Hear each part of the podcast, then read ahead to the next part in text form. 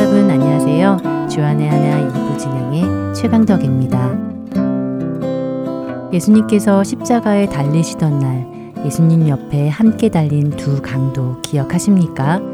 두 강도 중 한 사람은 끝까지 예수님을 비방하며 죽어갔고 다른 한 사람은 처음에는 함께 비방했지만 나중에는 예수님을 주로 인정하게 되어 결국 그날 예수님과 함께 낙원에 있게 될 것이라는 예수님의 약속을 받게 되지요. 예전에 저는 그 구원받은 강도를 죽기 직전에 몇 마디 고백 한 번으로 극적인 구원을 받다니 정말 운이 좋은 사람이군이라고 생각하며 꽤 부러워했던 것 같습니다. 나도 저렇게 평생 내 마음대로 살다가라도 끝에 구원받는 은혜가 있었으면 좋겠다 하는 생각이 들면서 말입니다. 더군다나 그 당시 십자가형이라는 것은 엄청난 흉악범이 받는 형벌이었다고 하지 않습니까?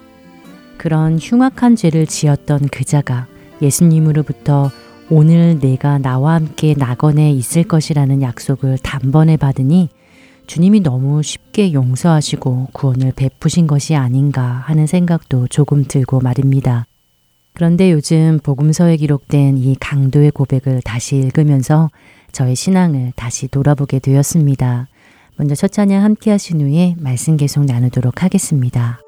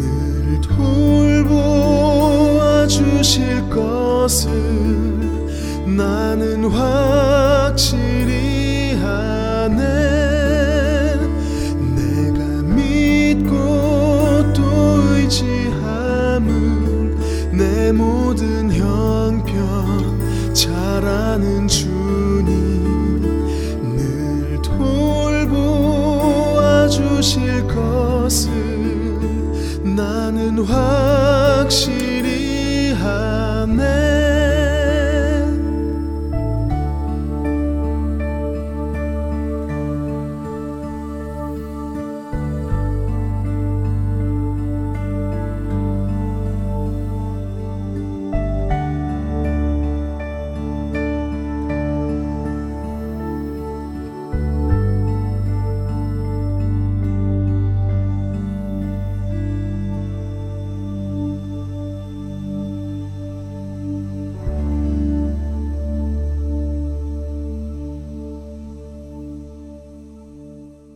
구원받은 십자가의 강도는 단순히 마지막 순간의 몇 마디 고백만으로 쉽게 구원에 이른 것 같다는 생각에 조금 부러워했었지만, 사실 그의 고백을 잘 묵상해보면 그의 고백이 즉흥적이었다든가 쉽게 한 고백이 아니었다 하는 생각이 듭니다.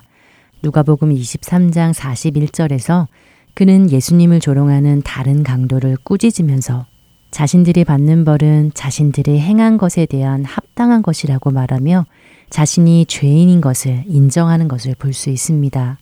그러면서 그는 계속해서 중요한 말을 합니다. 사십일 절입니다. 우리는 우리가 행한 일에 상당한 보응을 받는 것이니 이에 당연하거니와 이 사람이 행한 것은 옳지 않은 것이 없느니라. 그는 자신들은 죄인이지만 예수님은 죄가 없으심을 말하고 있는 것이지요. 그런데 그의 이 고백이 하기 쉬운 고백이었을까요? 저는 지금까지 그가 굉장히 간단하게 이 고백 하나하고 구원을 받았다고 생각해 왔었는데요. 그때의 상황을 생각해 보면 예수님의 의를 증거하고 있는 이 강도의 고백은 사실 쉽게 나올 수 있는 상황이 아닐 것 같다는 생각이 듭니다. 강도가 보고 있는 예수님의 지금의 모습은 어떤 모습입니까? 자신들과 다름없는 죄인의 모습이 아닌가요? 자신들과 똑같이 십자가의 형을 받으며 죽어가고 계시지 않습니까?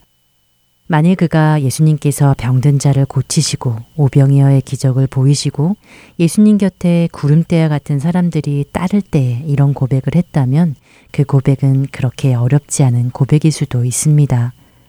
어쩌면 눈앞에서 본 그 모든 놀라운 기적을 보며 그분을 하나님의 아들로 구원자로 믿는다는 것은 오히려 쉬운 일일지도 모릅니다. 그러나 모든 이들에게 조롱당하고 침뱉음을 당하고 채찍에 맞아 피를 흘리며 자신들과 똑같은 죄인의 모습으로 십자가에 달려 죽어가고 있는 예수님을 보면서 이분이 행한 것은 옳지 않은 것이 없다라고 고백할 수 있는 것은 그리 쉽지 않은 일일 것입니다.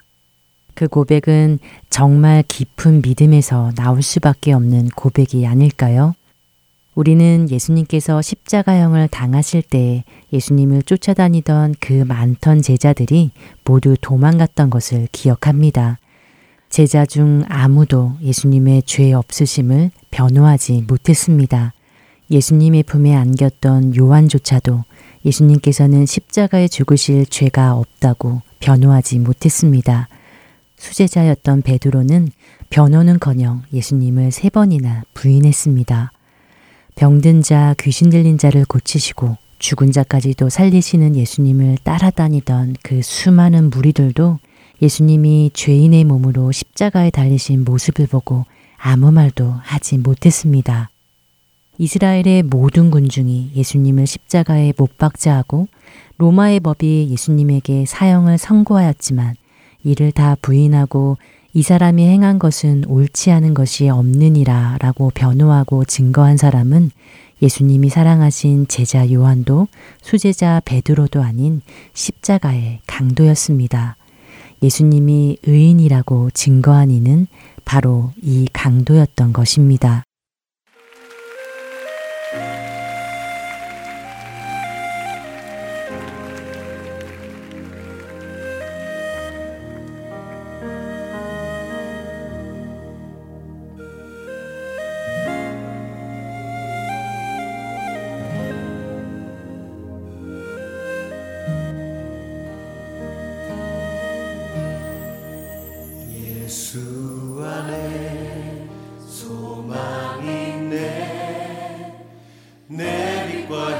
나의 노래 반란 중에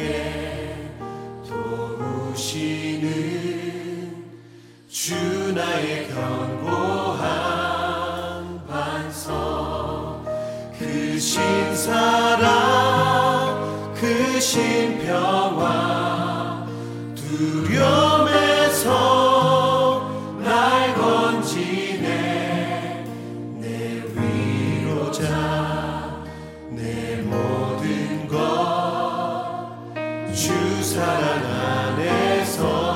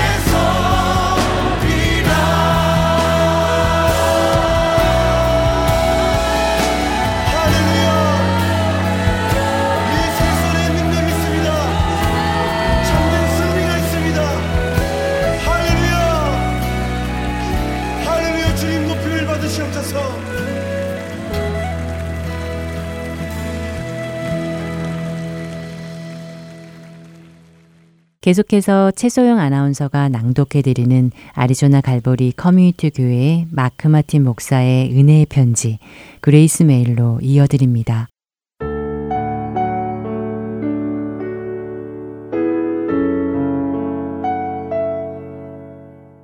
너는 그리스도 예수 안에 있는 믿음과 사랑으로서 내게 들은 바 바른 말을 본받아 지키고 우리 안에 거하시는 성령으로 말미암아 내게 부탁한 아름다운 것을 지키라.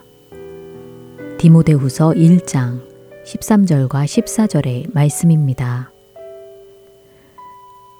우리는 세상 사람의 마음에 들기 위해 교회를 세상과 비슷한 분위기로 만들 필요가 전혀 없습니다. 그와 같은 방법은 오래 가지도 않습니다. 교회가 주변 세상 문화나 환경으로 인해 불안해하거나 무서워한다면 그것은 교회가 진리의 말씀에 굳게 서 있지 못하고 약해졌다는 증거이기도 합니다. 교회의 역사를 살펴보면 교회가 법적으로 인정을 받고 난 후인 사 세기경부터 교회는 조금씩 그리고 서서히 믿지 않는 세상 사람들 그리고 더 나아가 다른 종교의 사람들까지 교회 안에 들어오도록 했다고 합니다.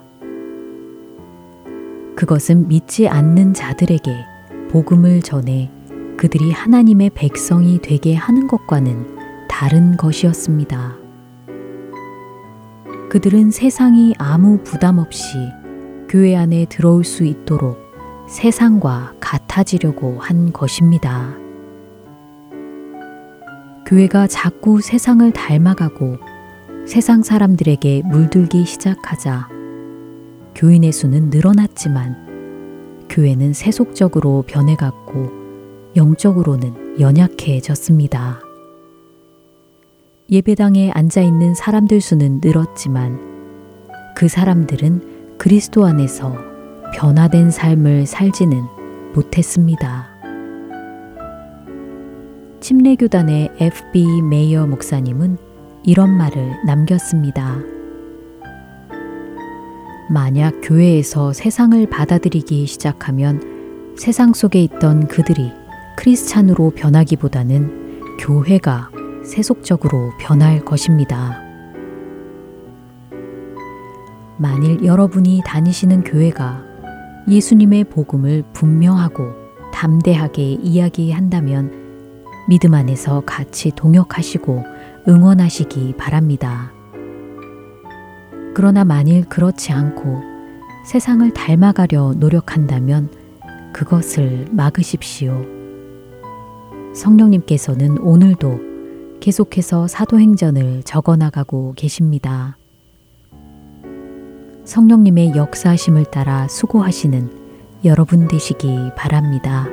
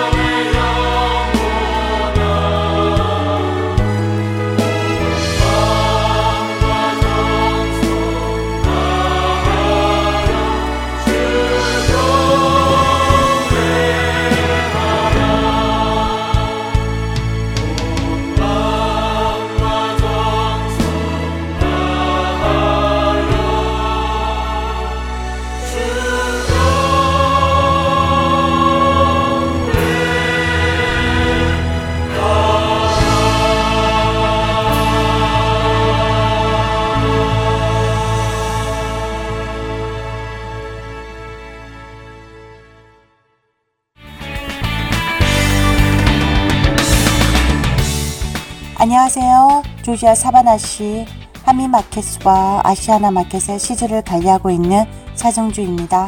하나님의 인도 아래 이렇게 복음방송 시드를 들고 전하게 되어 너무 감사합니다. 안녕하세요. 뉴저지 에디슨 하나님 앞에 시디를 놓고 있는 정희철입니다. 하나님의 은혜를 전하게 되어서 너무 감사합니다. 안녕하세요. 저는 아리조나주 그랜델에 있는 아시아나 마켓에 시디를 비치하고 있는 봉사자 오미숙입니다. 이렇게 복음 시디를 듣고 전하게 되어 기쁩니다. 감사합니다. 안녕하세요. 저는 뉴욕주 플러싱에서 잔치잔치의 복음방송 시디를 비치하고 있는 봉사자 송대욱입니다. 예수 그리스도의 구원의 복음은 복음을 전달받은 사람들을 통해 끊임없이 전해져 갑니다. 여러분도 복음의 전달자가 되실 수 있습니다. 복음 전파 사역에 동참하실 분들은 전화번호 육공이 팔육육 팔구구구로 연락 주시기 바랍니다.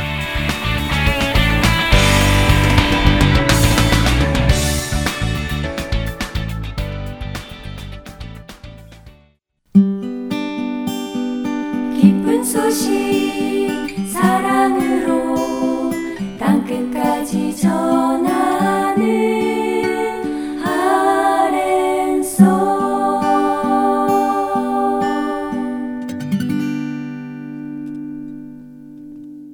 계속해서 설교 말씀 함께 하시겠습니다. 서울 베이직 교회 조정민 목사께서 데살로니가 전서 오장 십구절에서 이십사절의 말씀을 본문으로 성화됨이라는 제목의 말씀 전해주십니다.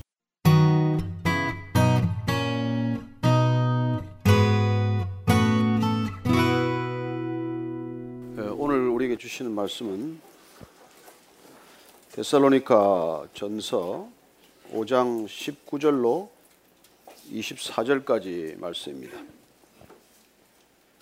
같이 한 목소리로 읽겠습니다. 시작. 성령을 소멸하지 말며 예언을 멸시하지 말고 범사에 헤아려 좋은 것을 취하고 악은 어떤 모양이라도 버리라. 평강의 하나님이 친히 너희를 온전히 거룩하게 하시고 또 너희의 온 영과 혼과 몸이 우리 주 예수 그리스도께서 강림하실 때 흠없게 보존되기를 원하노라. 너희를 부르시는 이는 미쁘시니 그가 또한 이루시리라. 아멘. 구원에 관한 말씀을 계속해서 나누고 있습니다.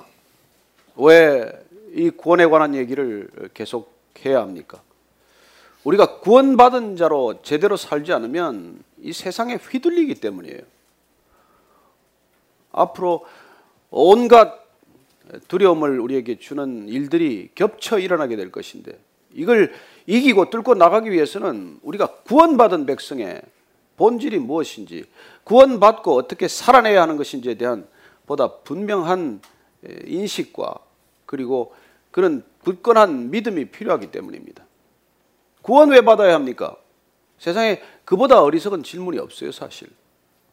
그건 마치 물에 빠져서 죽어가는 사람 살리겠다고 손을 내밀었는데 왜 내가 물 밖에 나가야 됩니까? 그렇게 묻는 것과 마찬가지죠. 불길 속에서 소방관이 들어가서 구출하겠다고 손을 내미는데 내가 당신 뭘 믿고 그 불 밖으로 나가야 되느냐고 되묻는 거나 마찬가지예요. 얼마나 어리석은 일입니까? 여러분, 구원이란 생사에 관한 일이에요. 죽고 사는 일입니다. 뭘 의심할 게 있어요? 그럼에도 불구하고 우리가 구원을 받았음에도 불구하고 구원이 뭔지를 모르기 때문에 다시 예전과 같은 그런 무기력한 상태로 되돌아간다는 것입니다. 그래야 마치 물 밖에 건짐을 받았음에도 불구하고 불길 밖으로 구조되었음에도 불구하고 아이고 그때 차라리 죽고 말걸. 왜 나를 살려놔서 또 이렇게 힘들게 만드시나. 이런 푸념들을 하게 된다는 것입니다. 얼마나 바보 같은 일입니까? 왜 그런 일이 일어납니까? 여러분, 암 한 번 걸려도 암 낫고 나면 다시 과거로 안 돌아갑니다. 왜요? 암에서부터 치유됐기 때문에 새로운 삶을 결단하는 것이죠. 어쩌면 예전으로 돌아간다면 다시 똑같은 길을 가지 않겠습니까?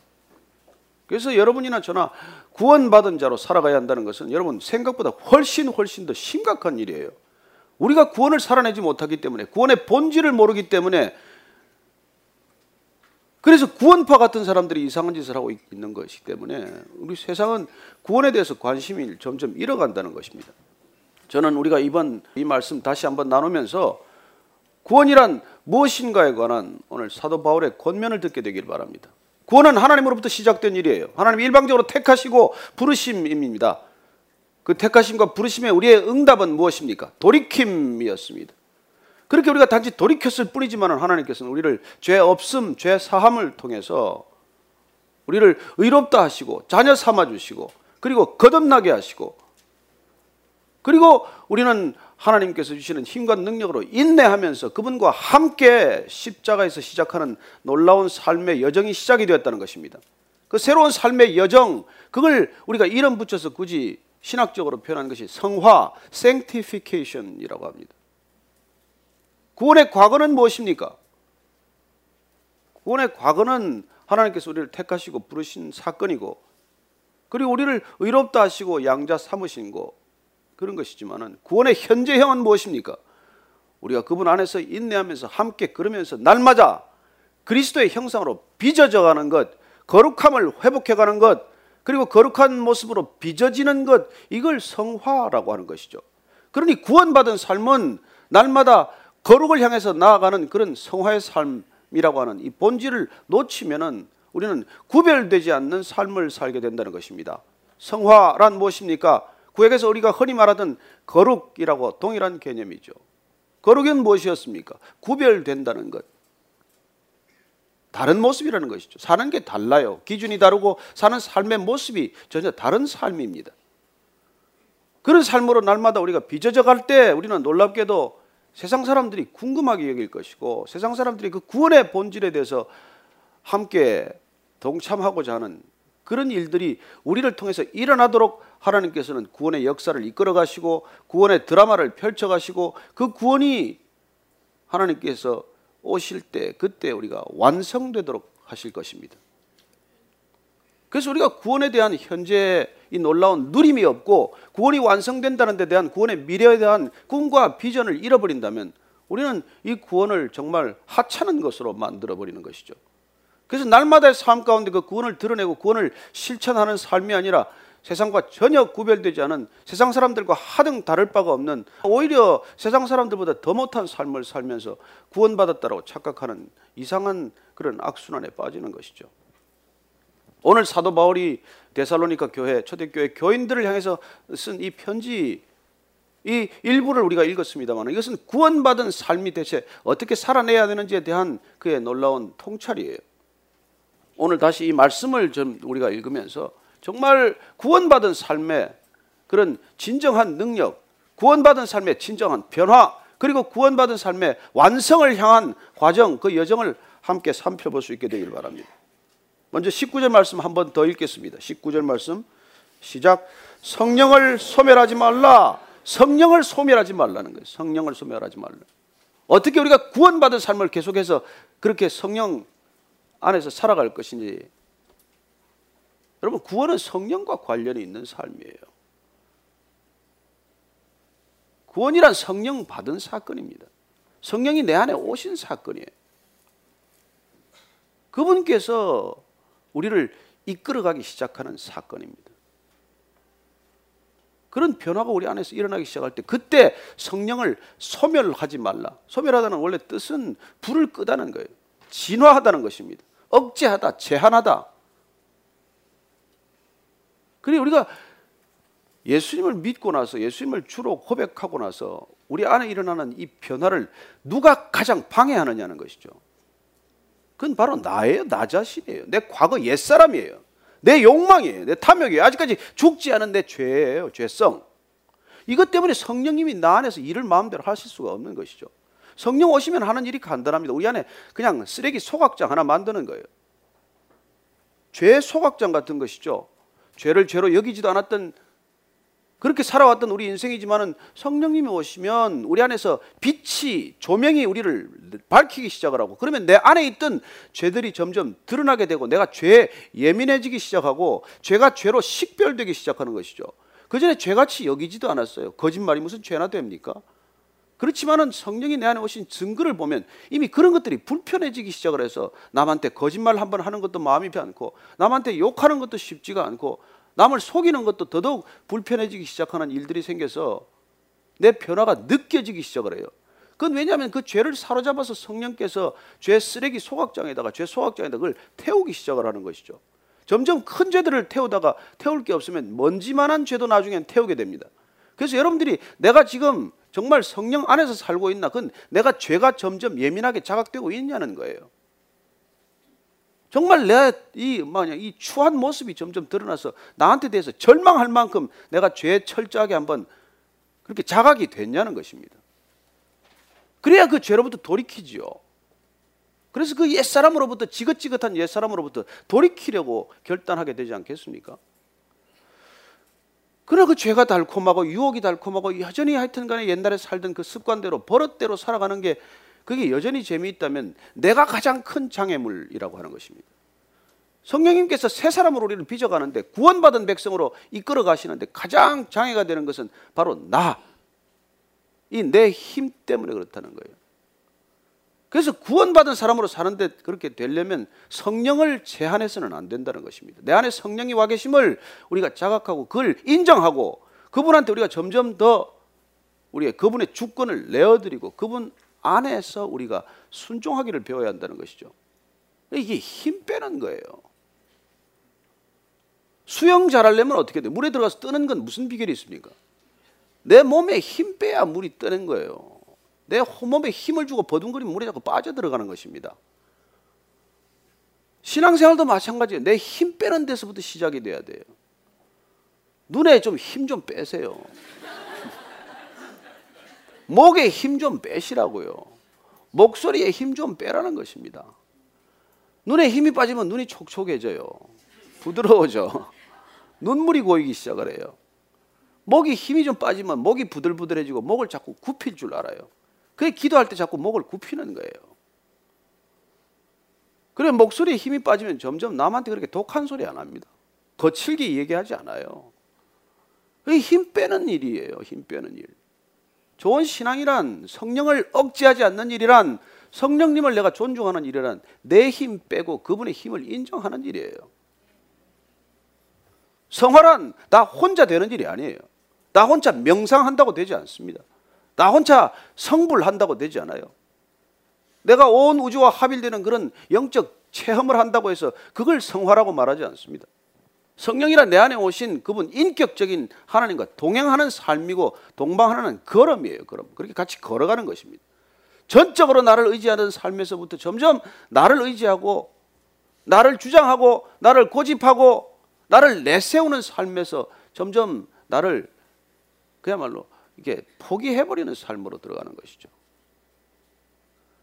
그래서 우리가 성화의 과정이라고 하는 이 놀라운 구원 이후의 삶은 전적으로 성령님과 함께하는 삶이고 성령님께 우리 자신을 내어드리고 맡겨드리는 삶이에요. 그래서 그분이 이제 우리를 만지기 시작하면 우리 안에 죄가 점점 줄어들기 시작하는데 그걸 갖다가 성화라고 표현하는 것이죠. 그러니까 이거 가장 알아듣기 쉽게 말하면 성화란, 거룩함이란 그냥 때가 벗겨지는 거예요. 때가 벗겨지는 거예요. 성화를 순수 우리말로 내가 찾다가 찾다가 세자가 결게 잘 떠오르지 않아서 때벗김? 이렇게 생각을 했는데, 옛날에, 요새는 뭐 집에 다 목욕하고 오셨죠. 집집마다 목욕탕이 있지만 옛날에는 목욕탕이 집에 없었어요. 따뜻한 물이 어디서 나옵니까? 일 년에 몇 번 명절 때만 목욕했어요. 그래서 동네 목욕탕, 공중 목욕탕이 일 년에 명절 되면 그때 난리가 나요. 온 목욕탕에 사람이 바글바글해요. 그러면 이제 애들 데리고 전부 부모들이 갑니다. 그래서 뭐 그냥 다 큰 애를 여탕에 데리고 오는 엄마가 없나? 별일이 다 있었어요. 그 데리고 와서 그냥 그걸 본전을 빼야 되니까 몇 시간씩 있으면서 가족들 전체 때를 벗기는데 그냥 난리도 아니에요. 그래서 그냥 막 탕 안에 보면 때가 둥둥 떠다니고 막 엉망이죠. 근데 아이들이 올 때는 정말 막 그냥 소가 무슨 뭐 도살장에 끌려가듯 그렇게 와요. 오면은 그 때를 벗기면 아프거든요. 그 애들이 그냥 그 때 안 벗기겠다고 부모님하고 그냥 실랑이를 하다가 얻어맞고 우는 소리가 나고 별 풍경이 다 있었어요. 그러나 그 때가 홀랑 벗겨지고 어? 삼 개월, 오 개월, 육 개월 동안 처음 목욕해서 그 때가 홀랑 벗겨지고 나갈 때는 얼마나 홀가분하겠어요. 그냥 휘파람 소리가 나는 것이죠. 때벗기면 그런 일이 일어나요. 좋지 않습니까? 예수님도 마지막에 초연 만찬 때 그 때벗기는 얘기를 하세요. 발을 씻어주겠다는 거예요. 그래서 베드로가 펄쩍 뜁니다. 아니, 주님께서 내 발을 어떻게 씻깁니까? 이게 경우에 맞는 걸 일이나 합니까? 말이 안 되죠. 주님, 제가 주님을 씻겨드려야지 이게 뭡니까? 그런데 예수님께서 뜻밖에 내가 내 발을 씻기지 않으면 넌 나와 상관이 없다고 말씀하십니다. 그런데 베드로가 또 오바하지 않습니까? 또 머리를 들이밀고 아예 목욕을 시켜주세요. 그래서 예수님께서 목욕을 한 번 한 사람은 다시 목욕할 필요가 없다. 그런 사람은 매일 발을 씻으면 된다. 그러면 목욕과 발 씻는 걸 어떻게 비유하신 것입니까? 목욕은 이미 구원의 과거형이에요. 이미 구원받은 사람은 다시 구원받을 필요는 없다는 것이죠. 그러나 그 사람이 날마다 발을 씻어야 하는 까닭은 그 구원을 지키고 구원을 지속하고 구원을 완성해가는 과정이 날마다 발을 씻듯 그렇게 우리 자신이 그야말로 돌이켜야 한다는 것이죠. 날마다 회개가 필요한 것 아닙니까? 날마다 내 자신을 성찰하고 나를 돌이켜서 주님의 길로 가도록 나를 그렇게 쳐서 복종케 하는 일이 시간이 필요한 거 아니겠어요? 그래서 그런 것들이 구원의 과정을 말하는 것이고 구원의 현재형이 되는 것입니다. 그래서 이미 일어난 구원의 과거형과 이미 진행되는 이 구원의 과정, 현재형, 이 성화가 다 이렇게 지나가서 우리가 마지막에 주님 앞에 서는 게 그게 구원의 완성이란 말이에요. 그 완성에 대한 아름다움을 여러분들이 요한계시록을 봐야 그 아름다운 장엄한 아름다움에 대한 걸 알게 되고 그래야 구원의 완성된 모습에 대한 꿈과 미래를 갖게 되는 것입니다. 그걸 모르면 구원에 대한 아무 비전이 없어요. 무슨 받았는지 말았는지 구원하고 나하고 무슨 상관이 있는지 상관없이 그냥 살아가는 것이죠. 그래서 오늘 이 사도 바울이 말이죠. 우리에게 이렇게 성령을 이렇게 소멸하지 말라고 하는 거예요. 이거 여러분 명심하십시오. 이분 성령님 정말 여러분 어떻게 보면 이게 이분 말이죠. 여러분 드러나지가 않아서 잘 몰라서 그래요.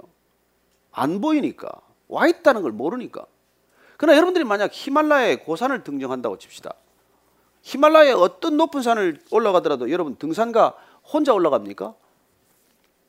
아니요, 절대로 혼자 올라가지 않습니다. 거기에 반드시 누가 따라갑니까? 쉐르파가 따라가잖아요. 쉐르파 보입니까? 나타납니까? 사진 찍을 때 같이 찍습니까? 여러분 거기까지 갔는데 같이 한 장 찍어야 되잖아요. 그러나 안 찍습니다. 그 사람들은 찍어주기는 해도 산을 누가 더 잘 알까요? 쉐르파가 더 잘 알아요. 그렇지만은 그 쉐르파는 끝내 그 산악인이 등산 산청에 오를 때까지 정상에 설 때까지 그는 자기 모습을 드러내지 않아요. 자랑하지 않습니다. 한 번 두 번 올라간 사람이 아니에요. 전문가들이에요. 그래서 우리가 높은 산을 올라가려면 그분과 함께 가야 한다는 것입니다. 산 주인이 오늘 이렇게 말하는 거예요. 내가 높은 곳으로 가고 싶은가? 그렇다면 너는 반드시 내가 보내주신 성령님과 함께 오라는 거예요. 그래야 내가 안전하게 올 것이요 그 마지막 정상까지 오를 것이라고 말합니다. 아유, 산까지 올라가면 뭐합니까? 난 산 안 가도 그만입니다. 그리고 등산은 하기 싫으면 안 해도 그만이지만 인생의 길은 그렇지가 않아요. 마지막 길 그 끝에서 한 단계 더 나아가야 돼요. 그래 죽음 그 이후에서 한 단계 더 나아갈 때는 나 혼자 힘으로 갈 수 없단 말이에요.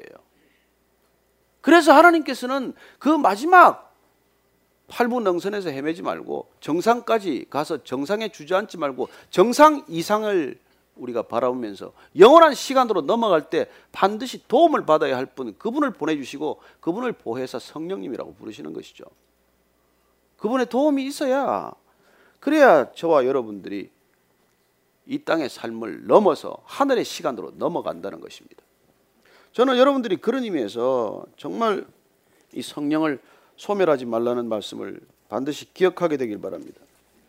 이 성령을 자꾸 우리가 제한하고 옆에 모시고 다니다가 옆에 것도 귀찮다. 트렁크 뒤로 옮겨라. 그렇게 성령을 해가지고 자꾸 제약을 하면 성령님께서 굉장히 근심하세요. 근심해서. 그래서 그 근심하는 걸 갖다가 에베소서에서 이렇게 말씀해놨어요. 에베소서 한번 찾아보실래요? 에베소서 사 장 말씀 한번 찾아보시죠. 이십오 절에서 삼십 절 제가 읽어드릴게요. 성령님을 우리가 자꾸 그렇게 말리고 성령께서 일하시는 걸 자꾸 우리가 회방하면 방해하면 어떤 일이 일어나는지 그렇게 그런즉 거짓을 버리고 각각 그 이웃과 더불어 참된 것을 말하라. 이는 우리가 서로 지체가 됨이라. 분을 내어도 죄를 짓지 말며 해가 지도록 분을 품지 말고 마귀에게 틈을 주지 말라. 도둑질하는 자는 다시 도둑질하지 말고 돌이켜 가난한 자에게 구제할 수 있도록 자기 손으로 수고하여 선한 일을 하라. 무릇 더러운 말은 너희 입 밖에도 내지 말고 오직 덕을 세우는데 소용되는 대로 선한 말을 하여 듣는 자들에게 은혜를 끼치게 하라. 하나님의 성령을 근심하게 하지 말라. 그 안에서 너희가 구원의 날까지 인치심을 받았느니라. 구원의 마지막 완성의 시점까지 함께 할 수 있는 분은 성령님이세요. 그분밖에 없어요. 여러분, 와이프가 같이 가지 않습니다. 자녀들이 같이 가지 않아요. 친구가 같이 가지 않습니다. 마지막 구원의 완성 시점까지 갈 수 있는 분은 딱 한 분, 그분이에요. 그래서 그분께서 시작을 하시고 그분께서 인도하시고 그분께서 우리를 마지막까지 완성시킬 것입니다. 그래서 신앙이란 전적으로 내 힘 의지하는 게 아니라 이분 한 번 의지하는 길이라는 것입니다. 종교는 처음부터 끝까지 나를 의지하는 길이에요. 여러분들이 선행을 쌓아야 될 것이고 여러분들이 끝까지 여러분들 스스로 그 일을 해야 될 것이고 자력 구원해야 되는 것입니다. 그래서 우리가 첫 번째 오늘 성화를 이루어가는 삶, 우리가 거룩한 삶으로 빚어져가는 삶의 첫 번째는 성령을 제한하지 않는 삶이라는 것이죠. 나 자신이 성령의 걸림돌이 되거나 장애물이 되지 않는 삶을 말합니다. 두 번째 이십 절 말씀입니다. 시작. 예언을 멸시하지 말라. 예언을 멸시하지 말라는 것입니다. 예언이 여러분 이거 어디 뭐 내 자신의 미래사에 관한 얘기만 예언입니까? 아니요. 성경에서 말씀하는 예언이란 하나님과 하나님의 뜻에 관한 모든 말씀이에요.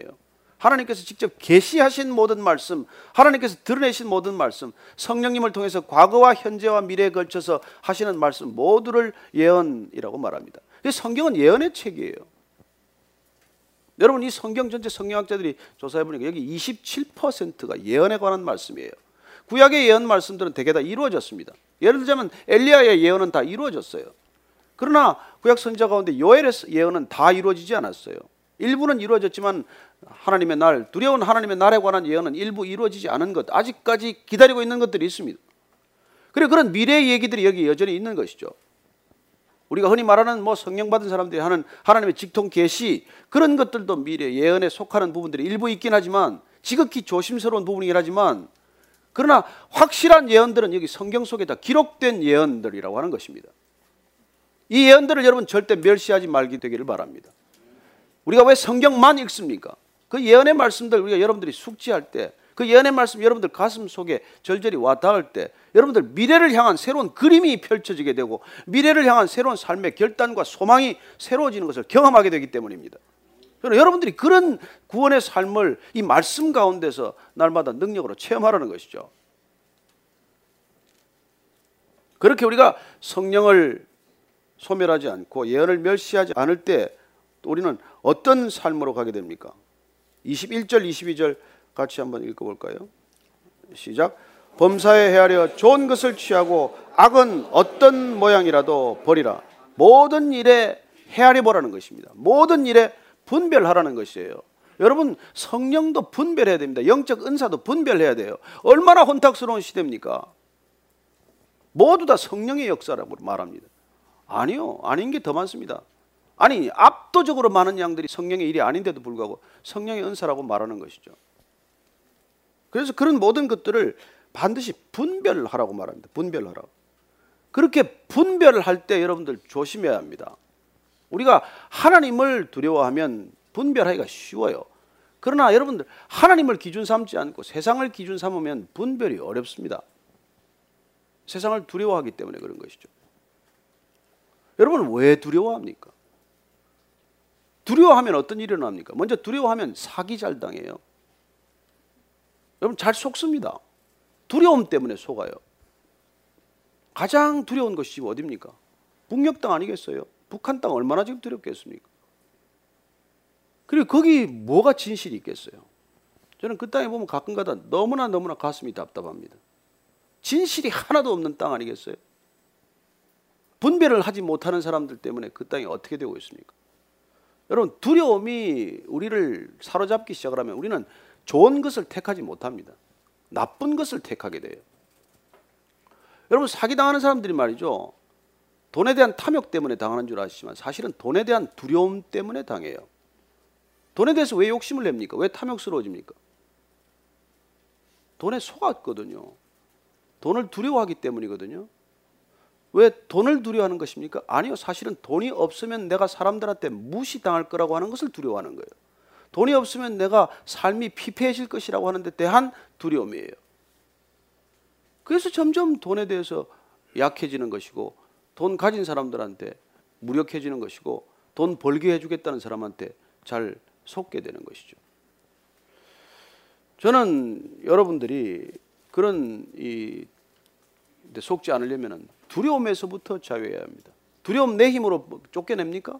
두려움 여러분들 마음대로 쫓아내지 못합니다.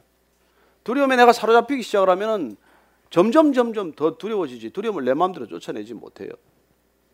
두려움이 쫓겨나가는 것은 성경은 딱 한 가지라고 말합니다. 사랑이 차오르면 두려움은 저절로 쫓겨난다고 말합니다. 여러분들 안에 사랑이 차오르면 두렵지 않아요. 여러분 어머니가 자녀를 사랑하면 뭐 불길을 두려워합니까? 두려워하잖아요. 진정한 사랑이 내한테 차오르면 그때 두려움으로부터 자유해지는 것이죠. 여러분들이 정말 어떤 소명을 받았거나 열정을 받았거나 그 일에 대한 분명한 확신을 가지거나 하면 두렵지 않습니다. 신앙은 두려움으로부터 자유하는 것입니다. 저는 여러분들이 어떤 두려움이 오더라도 두려움은 거짓이라는 것을 아셔야 합니다. 두려움은 되게 근거가 없는 것이고, 두려움은 되게 내 약점을 뚫고 들어오는 아주 간악한 짓이에요. 그래서 여러분들 사람 두렵게 하지 마십시오. 자녀들 두렵게 하지 마십시오. 너무 애들 두렵게 만들지 마세요. 저는 여러분들이 두려움에 속지 않게 되길 바랍니다. 그러려면 내 안에 사랑이 차올라야 돼요. 사랑이 차 있어야 돼요. 그러면 여러분 선택이 쉽습니다. 그래서 범사에 분별력이 생기고, 그때는 가장 좋은 것을 선택하고 나쁜 것을 버리는데 주저하지 않게 되는 것입니다. 그게 없으면 일생 살아가면서 헷갈려요. 이게 좋은지 저게 좋은지, 이게 나쁜 건지 좋은 건지도 모르고, 그리고 일생 허비하는 것이죠. 오늘 말씀은 그렇게 우리가 정말 성령의 사람이 되어서, 정말 말씀의 사람이 되어서 모든 것을 분별하며 살아갈 때, 그럴 때 하나님께서는 우리를 향한 궁극적인 목적이 무엇이냐는 것입니다. 성화의 목적은 무엇이냐, 이걸 오늘 이십삼 절 말씀 가르쳐주고 있습니다. 시작.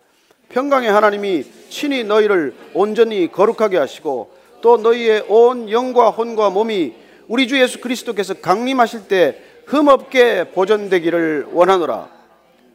바울이 데살로니가 교인들을 위해 기도하면서 이렇게 성화의 과정을 겪는 사람들이 궁극적으로 예수 주님 다시 오실 때, 주님 강림하실 때 흠없게 온전하게 보존되기를 원한다라고 기도하고 있습니다. 여러분 거룩해야 주님하고 다시 만날 수 있지 않겠습니까? 그래서 성화란 구원의 완성을 위해서 반드시 필요한 과정이지 이게 선택사항이 아니에요. 날마다 거룩으로 빚어져 가야, 우리가 흠없이 보존되어야, 흠없는 상태로 이르러야, 그리스도의 형상과 모양을 닮아가야, 그분 안에서 장성한 분량에까지 이르러야, 그래야 우리의 구원이 완성되기 때문이죠. 그래서 에베소서 우리가 사 장 십팔 절 말씀을 한 번 더 보실까요? 에베소서 사 장 십삼 절 말씀.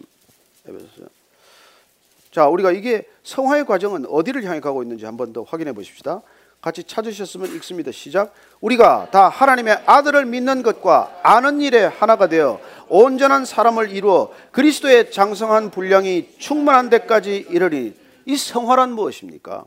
하나님의 아들을 믿는 믿음과, 그리고 예수 그리스도를 알미, 그게 일체가 되어서 흔들림이 없는 그런 삶을 이룬다는 것이죠.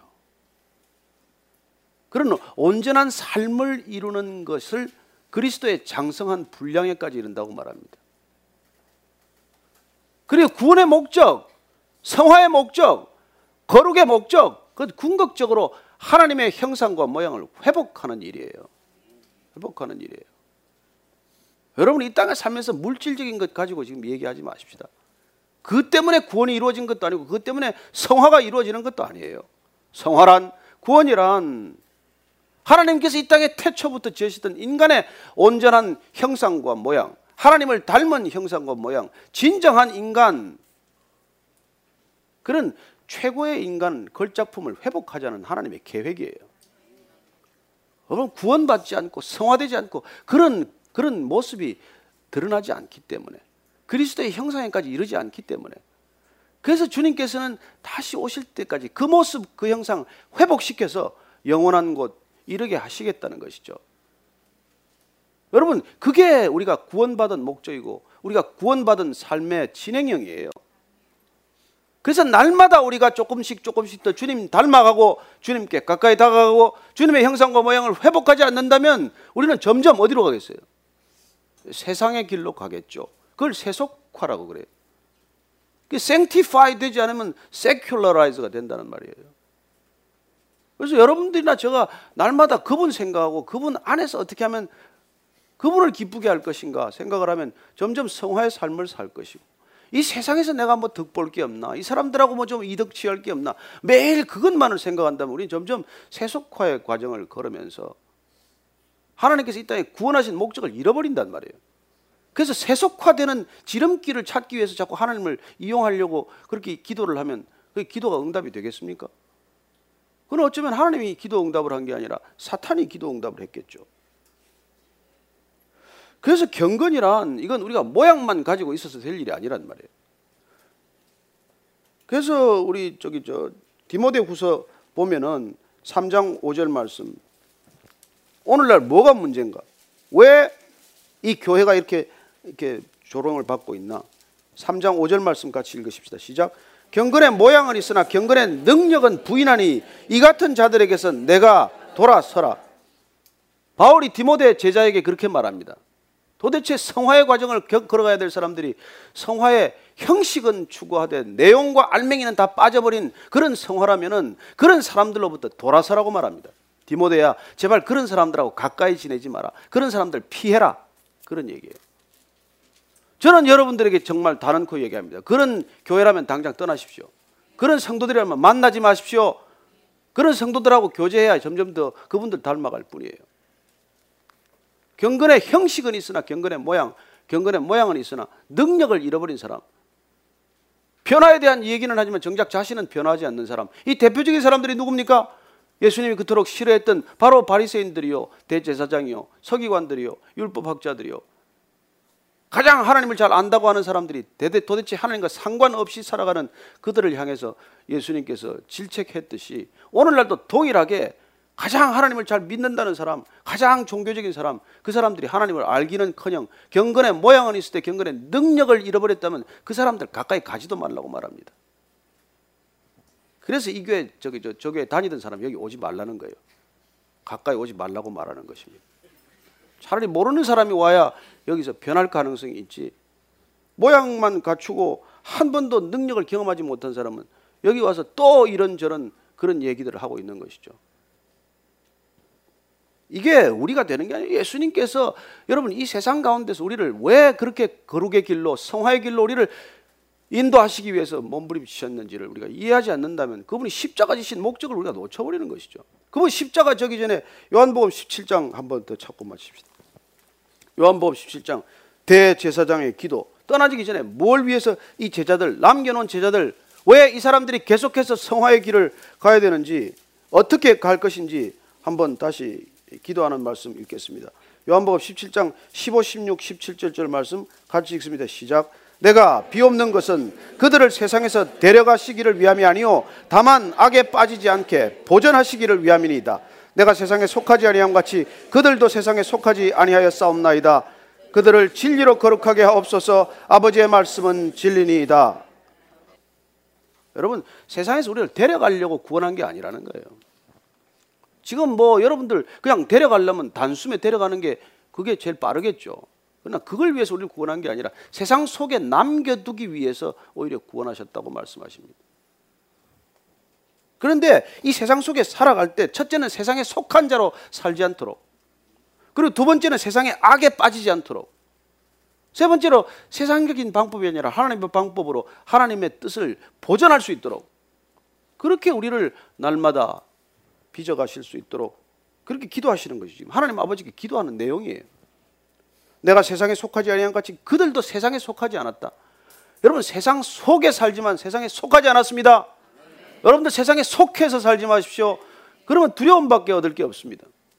그러나 세상 속에 살지만 세상에 속한 자로 살지 않을 때는 세상을 여러분들 바꿔야 할 소명과 이유를 갖게 되는 것이죠. 세상 이대로 좋습니다. 좋습니까? 이렇게 사는 것이 목적입니까? 아니 어떻게 이 세상을 바꿀 것입니까? 왜 우리한테 이 미력한 우리한테 세상을 바꾸라고 하는 명령과 소명이 주어졌습니까? 어떻게 바꾸라는 것입니까? 그리고 그걸 우리가 모르면 구원받고 그냥 내 개인 구원 하나 받고 그냥 천국 가나 보다 그러고 살다가 자칫 지옥 갈걸요. 하나님께서 오늘 그렇게 우리가 세상에 속하지 않은 자로 살기를 그렇게 결단하되 우리를 날마다 성화의 과정으로 거룩한 길로 인도하시는 까닭은 우리를 진리로 거룩하게 하겠다는 거예요. 성령은 진리의 영이십니다. 말씀으로 거룩하게 하겠다는 거예요. 말씀은 성령의 또 다른 이름이에요. 내가 내게 이런 말이 곧 영이라고 말씀하실 때 예수님께서는 예수님의 말씀이 곧 성령이라고 말씀하시는 것입니다. 그래서 그 말씀으로 진리의 말씀으로 우리가 진정 하나님의 사람으로 빚어지는 이 성화의 과정을 끝까지 걷게 되면 그러면 하나님께서는 우리를 영원한 거처에서 맞아주실 것이라고 약속하는 것이죠. 값없이 구원받았지만은 가치없이 살다가 값없이 가지 않습니다. 엄청난 대가를 치러야 할걸요. 그러나 여러분 안심하십시오. 그 대가 내 힘으로 못 치릅니다. 내 것 가지고 치르는 것도 아니에요. 그래서 오늘 이십사 절 결론 말씀 읽고 마치겠습니다. 시작. 너희를 부르시는 이는 미쁘시니 그가 또한 이루시리라. 아, 여러분 얼마나 위로가 되세요? 그분이 이루신다고 말씀하십니다. 우리를 부르신 이는 신실하신 분입니다. faithful한 분이에요. 인간은 신실하지 못합니다. 하나님이 신실하십니다. 우리의 아버지 되시는 분이 신실하십니다. 그래서 그분은 신실하기 때문에 본인의 힘으로 본인의 능력으로 이 일을 이루시겠다고 지금 약속하시는 거예요. 여러분 거룩해지는 삶이 내 힘으로 되면 여러분 교회는 필요 없습니다. 이 땅에 십자가도 필요 없어요. 그게 내 힘으로 되는 일이 아니기 때문에 십자가를 지셨고 십자가에서 나하고 함께 시작하자고 말씀하시고 그리고 내 혼자 되는 일이 아니기 때문에 성령님 내가 보내주겠다고 약속하셨고 그렇게 내게 보내준 성령님 붙들고 끝까지 동행하라고 우리를 권면하시는 것이죠. 그리고 그분께서 마지막으로 약속하신단 말입니다. 그래서 영어 성경 보면 He will do it. 그가 할 거래요. 이 성경 읽다가 보면 여러분들 정말 가슴이 뿌듯할 거예요. 이런 약속들을 발견하니까. 그래서 여러분들 이걸 읽다가 여러분들 가슴이 오고 감동이 오고 눈가가 힘이 빠지고 촉촉해지면 그럼 어떤 결심이 생기는 줄 아세요? 내가 죽을 만큼 일 다 하되 내가 한 게 없구나를 알게 돼요. 게으른 게 아니에요. 소극적인 게 아닙니다. 위선적이지 않아요. 여러분 내 안 되는 일을 내가 하는 것처럼 하는 게 위선 아니에요. 안 되는데 되는 것처럼 하려니까 성경을 여기 끼워봤다가 뭐 이렇게 안아봤다가 뭐 고개를 들어봤다가 뭐 아버지 했다가 그런 모양이 아니라 정말 그분 안에서 진정 그분이 하신다는 걸 우리가 인정하게 되면 여러분 더 이상 우리가 그렇게 위선적이 되지 않아요.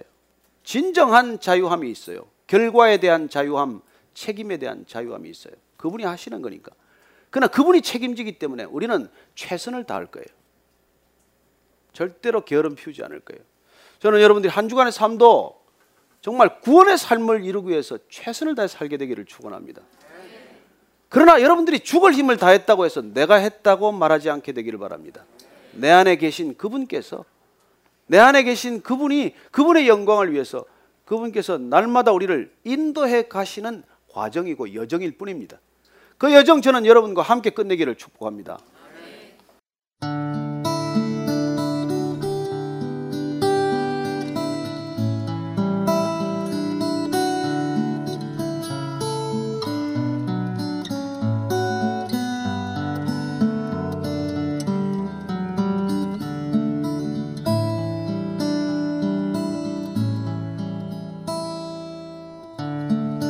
너를 위해 몸 버려도 아깝지 않은 것은 너를 내 몸보다 사랑함이라. 나 너를 위해 십자가 짊어져도 슬프지 않은 것은 내가 너를 기뻐함이라. 나 너를 위해 일찍 죽임을 당했어도 억울하지 않은 것은 너를 살리고자 내가 죽었음이라.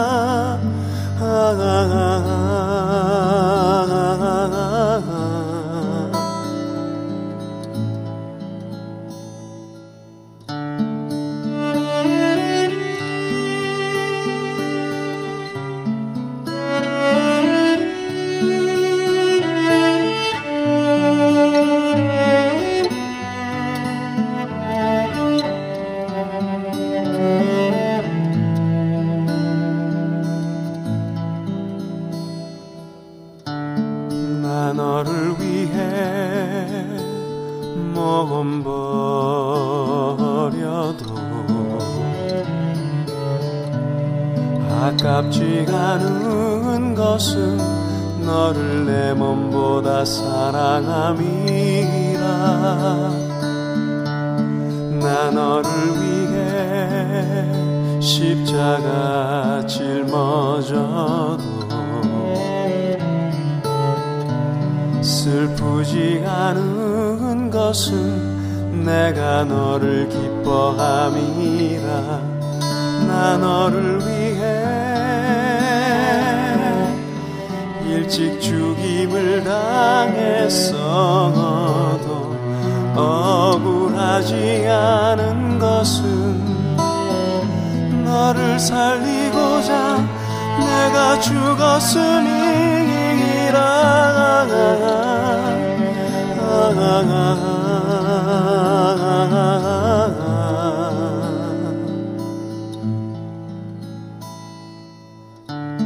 나 너를 위해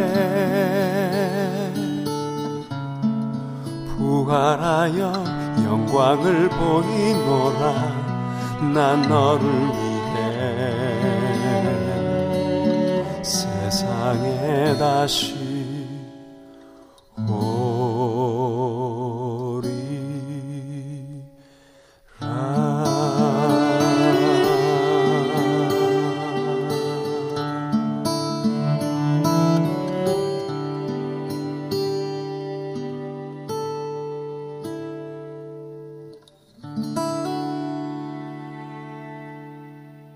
예수님께서 십자가에 달리실 때에 옆에 함께 십자가형을 받았던 강도는 어쩌면 평생을 악한 죄를 지으며 살았을지도 모르겠습니다. 그랬던 그가 마지막 순간 극적으로 구원받은 것을 보며 우리는 그가 운이 좋은 사람이라는 생각을 하기도 하지요. 그러나 그가 예수님을 죄 없는 분이라 고백한 그 상황을 보면 도리어 저의 믿음을 돌아보게 됩니다. 성난 군중들이 몰려들어 예수님을 비웃고 조롱할 때에 만약 제가 그곳에 있었다면 과연 어떻게 했을까 하는 생각을 해봅니다. 나도 이 강도처럼 예수님의 의를 당당히 변호하며 예수님을 나의 구세주로 그리스도로 고백할 수 있었겠는지 말입니다. 그는 자신과 다름없는 죄인의 모습으로 십자가에 달려 계신 예수님을 보고도 그분을 하나님으로 믿었습니다. 그분만이 나의 죄를 사하여 주실 분임을 깨닫고 회개하며 예수님께 영생을 구했습니다.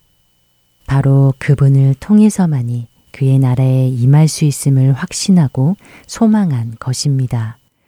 그런 그에게 예수님께서는 이렇게 말씀해 주십니다. 누가복음 이십삼 장 사십삼 절입니다. 예수께서 이르시되 내가 진실로 네게 이르노니 오늘 내가 나와 함께 낙원에 있으리라 하시니라. 하늘의 모든 영광을 버리시고 이 땅에 죄인들을 구하러 오신 예수님. 그 예수님을 어떤 상황에서건 흔들림 없이 나의 구주로 고백하고 따르는 우리 모두 되기를 바라며 주안의 하나 이 부 여기서 마치도록 하겠습니다. 지금까지 구성과 진행의 최강덕이었습니다. 안녕히 계세요.